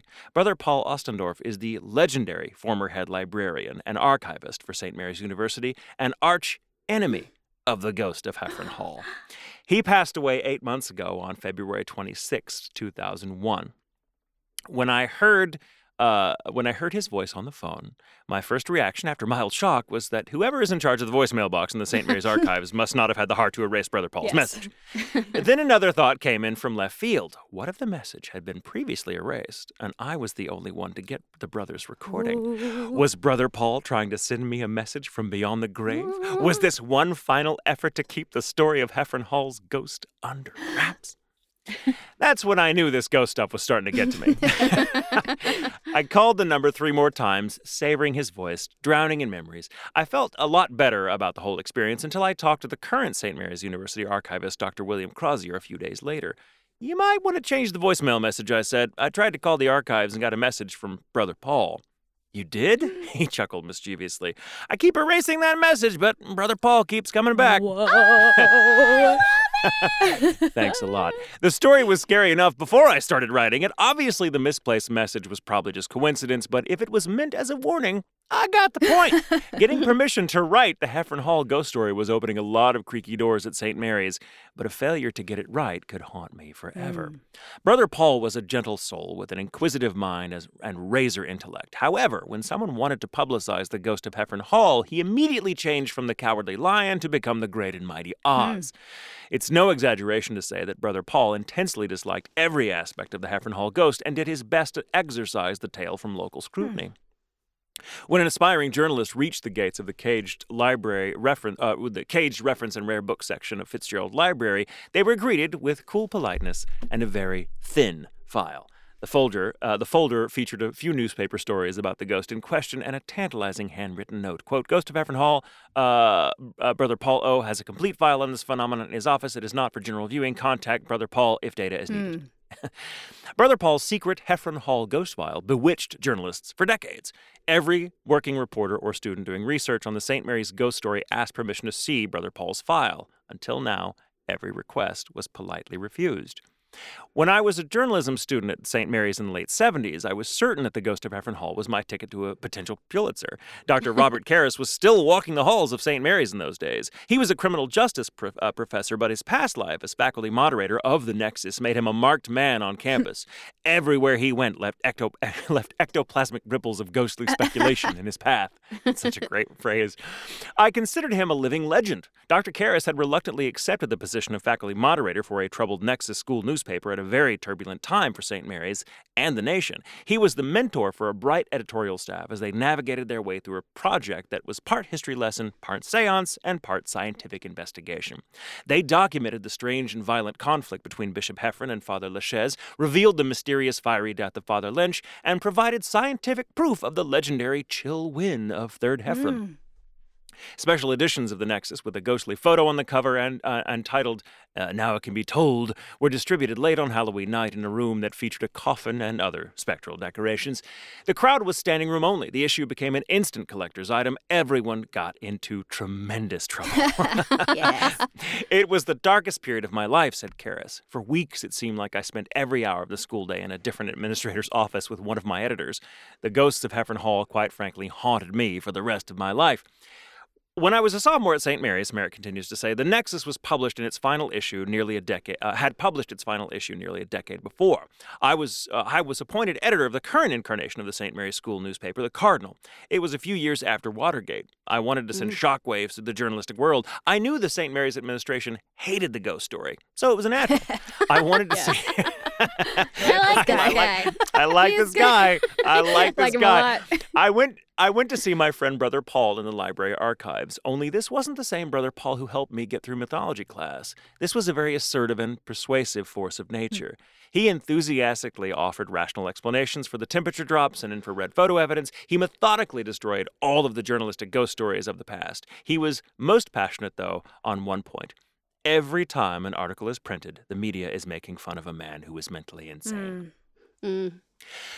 I didn't agree with everything that Brother Paul said, especially his point about every story making fun of the insane priest, but I bowed to the inevitable. Brother Paul accomplished something in my life that few other adults of that era achieved. He inspired discretion. Hmm. it was very clear that if I wrote the story, I was going to get little or no help from him, that if every fact wasn't right, I was going to get in serious trouble, and that the article would make him hmm. unhappy. I took a deep breath and passed on the story. A year later, a friend found $1,000 in a tobacco tin with For Israel scratched on the lid while he was cleaning out his basement. The event spawned a feature story called The $1,000 History Lesson, lesson, and I finally had my award winner, but that's another story. right now, the candle is guttering and the music is starting to get on my nerves. It's time to write the story of the ghost of Heffron.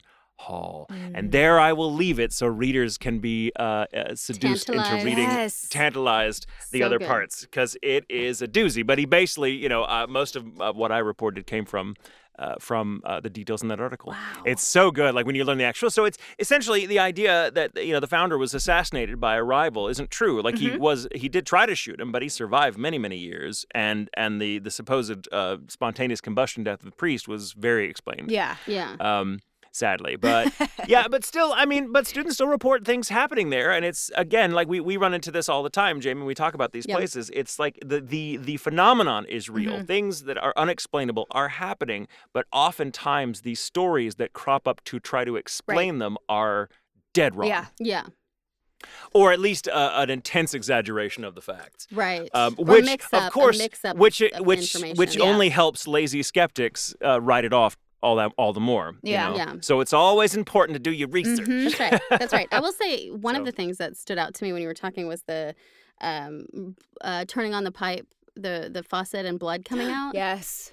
Yeah. So Yeah. I've had that happen to me, and it's actually rust. Hmm. So so the pipes will build up rust, and it is creepy. And it didn't help that I was staying at this really shitty hotel. I was in high school, and like I think we were on some drama trip doing you know like state competition or Right. whatever. And I mean it was a shitty hotel. Uh, I would not let a child stay in that hotel. Oh, like no, it was really bad. Uh, And um, I went to take a shower and I turned on the water and it was red and everybody screamed. Like I was like, ah, we all screamed. And then it ran clear and we figured it, you know, then it was like, oh, it's rust. Rust, yeah, and then it yeah. became pretty clear that it was rust. Um, but then while I was taking my shower, the two girls that I was rooming with, I guess, decided it would be really funny to take my clothes and the towels out of the bathroom so I didn't have anything. uh, come on. So I and they were they were gonna like take pictures of me. What? I'm like that is No. Hey, why are you mean girling me? But Seriously. mean girls, mean girling wasn't really a term back then. But It was a thing. I but it took was a- a thing. I took off the shower curtain and wrapped it around myself and came out and was like, "Could you get my clothes, dears?" yes. and I still have a picture of me in that shower curtain because I was like, "Fuck you, What you the won't get me." How But dare. that's that's when the it's rust. That all Yeah. of that is to say rust. rust. It's like forgot about that It's rust. story. It's rust. So whoever, whatever student had that experience clearly wasn't uh, at St. Mary's to study chemistry Yeah. Right. Yeah. Yeah. or or plumbing. so- Um. Okay. Last story. Yay. This is the University of St Andrews Mhm. in Scotland. Yes. Scotland. Yay. Great. Love me some Scotland. Uh, so I got this from ti uh, Ti- Times Higher Education. At first, my eyes read it as High Times Education. and I was like, Mhm. wait a minute. That's Yeah, diff- different not- different that's publication. Similar, but different. there's some there's some overlap. Um, an article by David McLean on the Scotsman and an article on the Stand. So, Mm. the, glo- the Gothic buildings and gloomy Scottish weather at the University of St Andrews are the perfect backstrap, backstrap, backdrop, either way. the, perf- the perfect backstrap. Environment, backstrap. perfect jackstrap. What? Um, for a ghost story. So, and that's one of the reasons. Like, I was like, we got to do something in the UK because it. I always think, you know, you got to. There's. it's they're wh- so it's where it's ghosts. where yeah. it's ambiance. it's like a cabbage patch. It's where ghosts come from. It's true. they grow them in the ground because it's so rainy. Uh, so, St. Andrews is said to be inhabited by a number of characters, including phantom monks, ghostly women, a piper, and a ghost ship. A piper. In fact, the univer- That's a strong ensemble cast. Yeah, right. Uh, in fact, the university is said to be so full of spiritual beings, it is considered one of the most haunted places in Scotland. Mm. One of the most well known ghosts is the White Lady, who is believed to have been one of the ladies in waiting uh, for Mary, Queen of Scots. She died of grief when her lover was Oh. beheaded and now spends her days and nights inside a tower in the wall of a ruined abbey. And I'll get more into her in a bit. Um, books have been written about the ghosts that have taken residence at the Scottish University, and a tour of the haunted sites in St. Andrews is available for those who want to learn more. Yes, please. Yeah. Mhm. The University of St. Let's go to Scotland. Yes. Whenever when we can and take the tour. Yeah. Let's do it. saint Mhm. Andrews. Woo. Done. I'm all Um, for it. The University of St. Andrews was Scotland's very first university and only the third to be founded in the English speaking world. Wow. It sits at the heart of the east coast of town of St. Andrews in the Kingdom of Fife. At a time when university status could only be conferred by the Pope, the then Bishop of St. Andrews, Henry Wardlaw, Wardlaw, that's fun, Wardlaw, Mhm. sought a blessing from Pope Benedict XIII to establish a national university. Most Scottish students at the time were forced out of Oxford and Cambridge as a result of the Wars of Independence with England. Mm-hmm. The papal blessing was granted in 1413. Wow. That's where we're going. Um, allowing the St. Andrews School of Higher Studies on the site of a former monastery the authority to confer degrees. In 1892, the institution accepted its first women students. 1892, What? at a time, Wow. yeah, when ma- the majority of British universities still did not. In fact, wow. uh, that th- uh, your school, Michael, um, what's the name of your St. Mary's? St. mhm. Mary's didn't do it till uh, 25, 1925. Wow. 1925. So this is pretty good. Yeah. awesome. Uh, way to go, guys. yeah. the town, Yeah. yeah, Yeah. This the town of St. Andrews is small. Just 17,000 permanent residents live among protected conservation areas, meaning university staff, along with 7,500 students, make up about half of its population. Hmm. The university refers to the three people rule. Supposedly, a student walking down the street at St. Andrews is bound to know at least one in every three people they pass. Love that. The institution isn't that nice? Yeah. the It's really institution cool. even has its own really wind cool. farm, making the St. Andrew making St. Andrews self-sufficient for electrical energy. Hmm. Prominent St. Andrews alumni include politician Alex Salmond, the inventor of logarithms John Napier, wow. and Prince William, Duke of Cambridge, and Catherine Middleton, Duchess of Cambridge. oh. Well, there you go. There you go. They went there. Yes. That's Um, why all the ghosts hang out there. Like, this place has got it going on. Yeah, they got like golf. Their golf courses are they're really really known for golf there too. mm-hmm. Um, Mm. But there are a lot of ghost stories with the university and the town of St. Andrews itself. Back in 1911, WT 1911 too. This is great. Um, W.T. Linskill wrote St. Andrews Ghost Stories, which told numerous spine-tingling tales associated with the historic town. And of course, that's when you know we were still in the um, the heyday of the seances and that kind of Mhm. stuff too. Yeah. So that was a big Mhm. thing. Spiritualism. Uh, spiritualism, thank you. Uh, one of the most recent books, though, on the subject, Ghosts of St. Andrews, A Ghost Tour of the Ancient City by Richard Falconer, was published in 2013. It incorporates elements of Linskill's work, but also expands on it and adds new stories that have appeared in the 100 years since. awesome. Because there are so many ghosts, here are just some of the most tor- notorious ghosts around not only the university, but the town. Since it's so small, I wanted to just incorporate the whole thing. So first, we have young Tom, young Tom Morris. St. Andrews Tom links Morris. to the golf game, like I was saying, uh, to golf are legendary. So we need to include at least one story associated with the town's famous old course. It has been reported that a phantom golfer haunts the bunkers and fairways at St. Andrew's Old Course, but rather than being a wicked, malevolent spirit, it's said to be quite helpful. Oh. Tales have been told of a ghostly figure that helps local golfers locate and retrieve their stray balls from the rough. The ghost is understood to be a manifestation of 19th century golfer young Tom Morris, who, from j- just the age of 17, won the Open Championship an incredible four times in a row. Wow.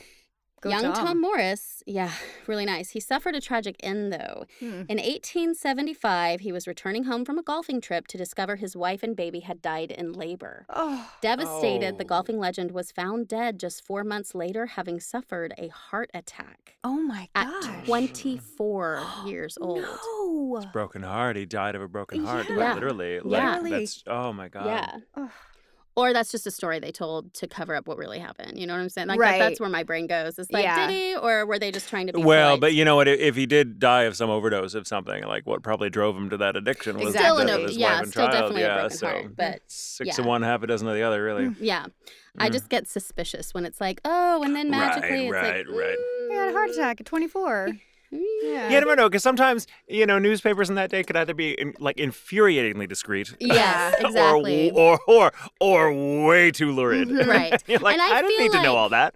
this is a guy who uh, was well loved, right? He was well known, well loved, and had a really horrible thing happen to him. So I feel like they would have been on the discreet side, Yeah. just in, to honor him and, and be respectful to him.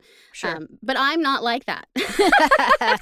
So I'm other like. I bet that's not what it was. Surely it's not too soon. Um, I'm gonna get hate letters from Scotland. How dare you?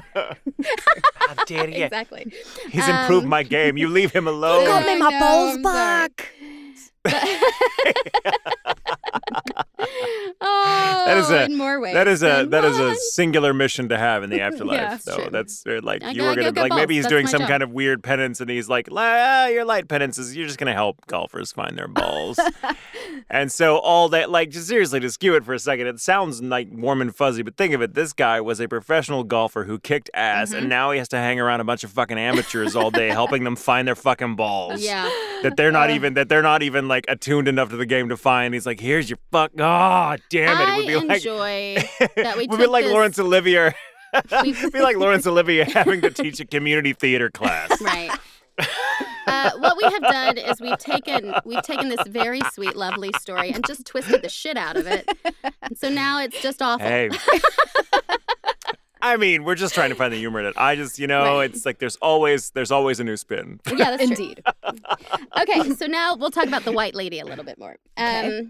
There's got to be a bitch in white. Mhm, Yeah, always is. Always, always, Always. Bitch with Uh, a capital B in this case, because she's a lady. She's a lady. The white lady has been sighted on numerous occasions over the past 200 years. Dressed all in white, she is said to inhabit uh, the precinct around the ancient cathedral and can often be seen waving a handkerchief from the window at St. Rule's Tower, the Chamber of Corpses, as it was known to the Victorians. Whoa. She is said to detest visitors to her lair. Back in 1868, stonemasons undertaking work within the tower discovered a series of coffins with a hidden sealed chamber. One of the caskets was without a lid and contained the well preserved remains of a woman wearing a white dress and white leather gloves. Wow. Yep. I'm gonna I'm just gonna preemptively agree with your mother right now and say vampire. vampire. It's a vampire. Yeah, Hmm. vampire. Vampire. Uh-huh. My mom thinks everything's a vampire. for me. That's Doesn't matter what it is a is. vampire. It's a vampire. Yeah, They're Cthulhu suck- is they're a sucking in vampire. energy. It's a Yeah. vampire. Oh, Yeah, right. It's a Okay. vampire. Everything's a vampire. um, so, okay, then we have the Veiled Nun of St. Leonard's. Mm. This uh, street going down from the South Street to the East Sands used to be a vaulted entrance into the monastery and was the checkpoint for the pilgrims coming from all over to visit the cathedral. Hmm. Many pilgrims were actually turned away because they had caught the plague. Oh. And so they were left to die in St. Andrews. no. Several people report feeling watched when walking down there and describe dogs cowering from an invisible energy on the path. But this energy is Oh. not always invisible, as there are reports of a nun haunting this road, a woman who wears a black veil and carries a lamp. The story varies. What an image. But typically goes, I know, I just love wait. it. I love mm-hmm. it. Just wait. uh, typically, it goes that in life, she was an extremely beautiful and intelligent woman who many men wanted to marry. She finally agreed to marry one of them, but her chosen love either died or fell in love with somebody else before they reached the altar. Oh. She was left so bitter and heartbroken that, In order to ensure that no man would ever look at her again, she sliced off her ears, eyelids, cut her nostrils, and and cut her lips, and then branded her cheeks with hot irons What? so that nobody would ever be attracted to her again. Oh my gosh! Talk about cutting off your nose Uh, to spite your face. Yes. Dang. Yeah, I'm Yes. gonna. I'm just gonna She then- like yeah. Jesus Christ. That's a bit Oh much. my Yeah. gosh! Yeah. Wow. She then became a Oh. nun, but eventually died of her self inflicted wounds. Mm. Ah, Today, ah. she lurks up and down Nun's Walk, where she has been known to lift her veil and use her light, her lamp, to illuminate her face at those unlucky enough. oh my gosh! Oh my gosh! I so aggressive. It's so aggressive. Yeah, it's so, aggressive. So She's just coming up there like, you don't find me attractive, do you, Yeah, motherfucker? me. And I'm like, You no. I don't the at all. Why? What was I hitting on you? What did I do? I did nothing. I did nothing. Yeah, Wow. but that's Like, what she wants to hear. uh, It's just, no, you did such a good job destroying that. I'm like, Congratulations. you are Goodbye. hideous. Ugh. You go, girl. You do it. Like that's a that's a That is horrifying. Um, yeah, horrifying. So then you have the kind monk of St. Rule's Tower. Like young Thomas Morris, many of St. Andrew's ghosts are actually kind of nice. They're they're nice. Um, one who falls into this category is the St. Rule's monk who appears from time to time on its ancient stairs. The monk is said to allow visitors safe passage up the stairs, ensuring they make it to the summit of the tower safely.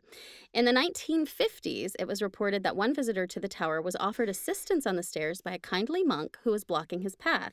Aw. When he refused, the man reported that he felt nothing as he squeezed past the monk on the tight stairs. Whoa. And so for me, um, one of the big things is that it was reported in 1950. So it wasn't Mhm. until the the 60s, mid to late 60s and 70s that you really got a lot of like public ghost stories, people Mhm. either making stuff up or telling the truth that that it wasn't cool to talk about before Right. from like the Right. 20s on yeah. Right, Yeah. Right. um 30s really but uh and so it's interesting that in the 50s someone was like there was a ghost on these stairs uh and that was reported i liked that story a lot Yeah. um then you have patrick hamilton the ghost of st andrews university Hmm. patrick Ah. hamilton was a 16th century student and teacher at st andrews university whose spirit it is claimed still maintains power over the institution to this day dun, dun, as dun. a yeah now this is going to get intense. It's going to be aggressive again. Awesome. as a protestant reformer hamilton was charged with heresy and endured a particularly excruciating death his sentence was carried out on a cold winter's day in february 1528 he was burned at the stake outside the front entrance to st salvator's chapel but it wasn't as quick as the accused would have hoped Oh. the 21 year old burned from noon until 6 p.m. as his Oh. executioner struggled to get the Oh. fires going. My Oh. God. At one point, Oh. gunpowder was placed under Hamilton's arms, causing severe injury to his hands and face, but the flames still refused to rise. Hamilton's final words before he perished were, Lord Jesus, receive my spirit. He is regarded as Scotland's first martyr of the Reformation. A scorched likeness of Like- his face is said to have been burned into the stone of the tower he was facing while being burned alive. Whoa. Visitors are told to look up at his ghostly image. Patrick Hamilton's. Yeah. Sorry, I just I want to comment for a second. Like how I'm sorry, I was going up. past that. We needed to. We need to. Process. Yes, we need to just. Yeah. just we need to alight on this for a moment. Pun Mhm. intended. Sorry, but like at what point during execution, if like the prisoner or the the uh, uh, um the condemned is not burning, do you just be like, let's okay, can we just run him through with a sword or something to get this over with? right. And then some assholes like, well, it says burned. I don't like. I gotta. I can't. It's gotta burn. Yeah. Sorry, you gotta burn, dude. Like fuck that. What the hell? what kind of idiot well, who just like have to remember what? Back then too. The the sentence wasn't just a legal sentence; it was a godly sentence. Yeah. Like this is what the church said we have to do for his soul. But if it's for taking our it that souls. long to burn, clearly, clearly the church needs to hear God being like, "Don't burn this." Yeah. guy. Right. Maybe I- don't, maybe don't the fire's not starting is God's way of being like, Don't, "Eh, guys. Just stop it. God's like, maybe, maybe don't do this. Mhm. Maybe, uh, maybe get a fucking grip, guys. But then at some point Yeah. they were like, you know what's a good idea? Let's put gunpowder in his armpits. That'll surely yeah, spread what, the fire. what the fuck? Ugh. It's yeah. That's like yeah. Hmm. It's the same person that invented. That's the same kind of mind that invented the Frito chili pie. Huh. Just made a bad batch of chili. I know it'll save it. Fucking corn chips. Like, fucking. No. It was that guy if you put- reincarnated. Yeah. but if you That put, guy got reincarnated as a lunch lady.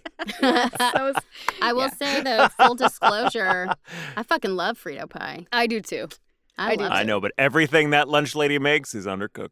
Oh! That was Sorry, sorry. you. Don't, don't apologize. That one makes it up. Makes up for the other one. Yeah. that one was a thank good you, one. I thank like you, that thank one. you. It's just it's a constant it's a constant balance. um, okay, okay. So Patrick Hamilton's initials mark the spot where he was executed.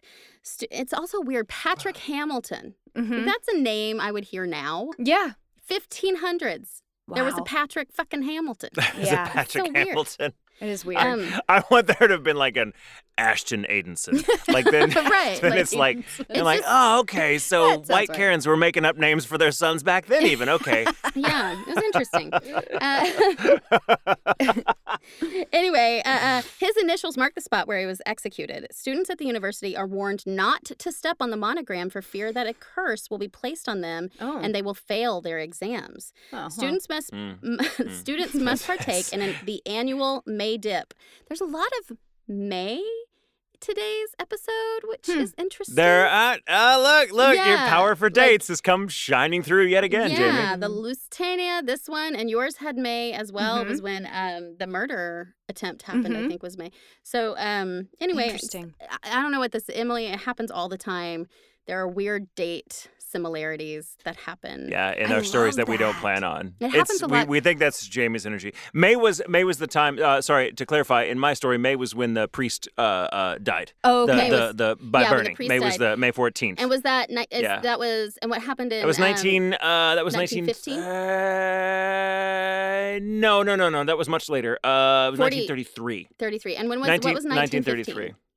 1915 was was the assassination attempt on uh, Right. uh, assassination attempt on the founder. And interestingly, And that guess was in when August. the Lusitania went down In May? of No. 1915. Oh, and, A mi- and oh, 15. wow. Oh, So- see, it's weird. I know. Strange concordances. Um, okay, so I don't know. I just I can't not maybe it's just that I recognize them. Maybe. But more often I know, than but they're there. But they're there. I mean, they're they're there. Like there. we, we've Yeah, all May has played a prominent role in every single one of our stories today, Huh. Yeah. Um, and we didn't intend that. We more never do. often than not, it's like this is happening and we're talking about it and it happened like 200 years ago to the day. Oh, that's more yeah. often. Yeah, what that's happens. that's happened a lot Yeah, in it's this very podcast. strange. yeah. But anyway, um, um, um, so yeah, they got to go do the May dip, which involves running in the North Sea at 5 a.m. in Hmm. order to wash away the bad omens. Huh. Another way is to strip naked and run backwards three times around St. Salvator's quad between classes. Some students say they have experienced the sound of crackling and the smell of burning flesh near Hamilton's execution site. Uh, Yeah, Oh. that shit just may be burned Oh. into the stone. There, you know I Yeah. mean? Oh, Um, oh, uh, oh, Yeah. Oh. Then we have the cas- the castle. The castle has always been a hotspot for tipsy stargazing, but historically it is also a hotspot for murder and torture, even sporting its own dungeon. oh my Uh, gosh. just outside the I mean, as castle, castles do. yeah, just outside the castle, castle, you will see the initials GH on the road. So, like Patrick Hamilton's initials, out where he was killed, this is the spot where Protestant protester George. Uh, I want to call him Wishart, Huh. Wishart, because otherwise it's Wishart. And George, we shart. yeah, and so I don't know. There's something I'm missing. I mean, it's a one. very unifying name. Yeah. I just feel very validated. so maybe it's Westhart, maybe? maybe it's wish maybe it's he Weshers. Wishart? Probably Weshers. Weshers. Weshers? Weshers. Horseshoe. I don't know, but also It's Scottish, so it's probably it's it probably down. like well. Yeah. I, at the first part Yeah. though, it says the initials GH are on the road. I didn't notice this, but his name's George with a W. Perhaps I got it wrong. Huh. So I don't know. maybe it's he shart. He, but still, Shard is in there. Oh. hmm. Maybe uh, I don't know. Can't get maybe past the maybe Shart. it's Weiss. Maybe it's Weiss Hart. Westhart. Weiss yeah. Hart. Weishart. Weiss Yeah. That's what I want to say. Weiss Hart. Yeah. Like maybe it's two different names. Like it's two different last names. Or two different. Like it's a. It's a. with It's a, hyphen or something Why- why- that got Yeah. forgotten over the centuries, maybe. Something. Yeah. Yeah. Okay. But anyway, poor George. uh, he was. He, he. He had that. He his name in it in chart, and also he was burned at the stake by Cardinal Beaton, who lived in the castle. Oh, It was made quite a spectacle, with a feast held within the castle to celebrate, and gunpowder thrown on the fire, causing an excruciating death. Ugh, As a with the result- gunpowder. I know, fire and gunpowder. Um, Why? As a result, a band of Protestants found the cardinal's behavior so disgraceful that they stormed the castle, stabbed him to death, and hung his naked body on a St. Andrew's cross from the exterior. Damn. The cardinal is said to I- still I live in the castle and may be seen roaming the grounds in his robes. Uh, so you may not want to trespass because he doesn't like rebellion. Um, Oh. uh, and so that is a castle, and those are a few of the haunts Whew. of the massive haunts. So nice, classic, this- so Yeah, classic. I love a good amazing. classic haunt with the with the apparitions and and the everything. It's so nice. I love it. I love it. Wish we had more of those here in the Mhm. states. Right. Well, But I I mean, we feel just like don't have universities just- that were built in the 1400s. Yeah. Fair, fair. We have Fair. 1600s. We go back to 1600s. Yes. Some of them. We do So, we do have a couple go of back. older ones. Yeah, Yeah. uh, that's true. But man, that's good. Thank you for sharing. yeah, that. no That was a problem. good I knew we needed a, a good, good uh, ye old one. Mhm. Um, but I'm sorry I made fun of young Tom Uh, if people get offended by that. no. It's been a I don't while, think though. You might want to move. Yeah. I, I think it's it's been enough. It's been long enough. It's time. It's time. it's, it's yeah. time to me. Just And you Tom know, would approve. He's Scottish. The Scottish have a sense of humor. they do. I Tom was about to say, of our they- humor. especially about come on, themselves. they're not.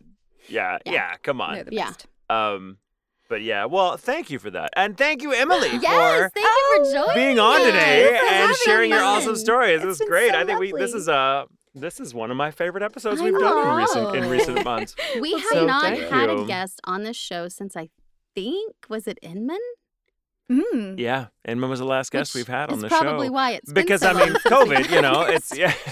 we're like we need you need a lot, you need ample recovery time after Yeah. Inman. It could be. I, we love him. He's, He's great. amazing. Very we, entertaining. we do, It's very we loud. do, but he's He like a baked Alaska. I can only do it every now and again. Lord. Just a little too rich for my taste We should have him on Yeah, we, we- should. We should. He's we- great. He did have totally this really should. great um uh video with Mm. some creepy sounds Oh, it on it. I'll have to, phenomenal. I'll find it and send it to you, Emily. It's Yes, so good. please. Yeah, that's one of my favorite like evidence type things that we've Yeah. had. It was so yeah, good. it's really and it was good. and it was like you. it was like a Ghoul Intentions exclusive. Exclusive content. That's amazing. Yeah, and it It was, was out great. at the uh the fish what the, the catfish, plantation, in Waxahachie. catfish plantation in Yeah, uh, in Waxahachie. Yeah, so that's where it was. Yeah, it's, Okay. it's so a. If you've never heard of it before, Emily, it's a it's a really not very good old restaurant in Waxahachie. good. yeah. That's known for being certainly more known for being haunted than it is for its food. they've le- they've um, leaned into it for sure. Okay, well that's cool. They have because their there. food is nothing special, but apparently it's really haunted. And, and Inman um, ha- had gone there with uh, with his friend, and she had recorded something, and it was like, oh shit, that was unexpected. It was very, it was something that would go on Nuke's top five. Yes, I and love I, that. you know, it was really good. I can't wait yeah. to check that out too. Yeah, it was good. Yeah. I'll send it to you for sure. Sweet. But thank you so much. Thank Should Definitely you. do this again. Yes, Um, please. Yes. Yeah, thank you, thank you. Great stories. Please keep sending in your stories to us. We want to hear more about your university hauntings. Um, Yes. Yes, and other fun stories that you, spooky stories that you may Mhm. have. Mhm. Ghoulintentions.com is where that's at. Also, Emily, where can they follow you? Um, mostly on Twitter. That's about Twitter and Instagram are where Yeah. you can find me these days. At Emily Neves on Twitter and at Emily Marie Neves on Instagram. Yes, and Neves for everybody is N E V E S. Just Yes. if you need to know. Mhm. I instant. I want to add an I in there somewhere. Yeah, Nieves. Yeah. Yeah. A lot of people do. yeah. Um, yeah, I think I would want it to be N E I V E S. Oh. You know, Huh. that's that's how I'm Yeah. gonna spell it. My, you know, initi- so I have to. Yeah. it. It's N E V E S. Yes. Uh, so yeah, definitely follow Emily. She's great, fun, um, and thank you to those people who suggested having uh, having her on the show. It was. I'm so glad we did it. I know me too. I'm so excited. it was good. It was so much fun. Um, So until next time, I guess stay safe. Stay sane. And remember, It's, okay, to sleep with the lights on. Yeah.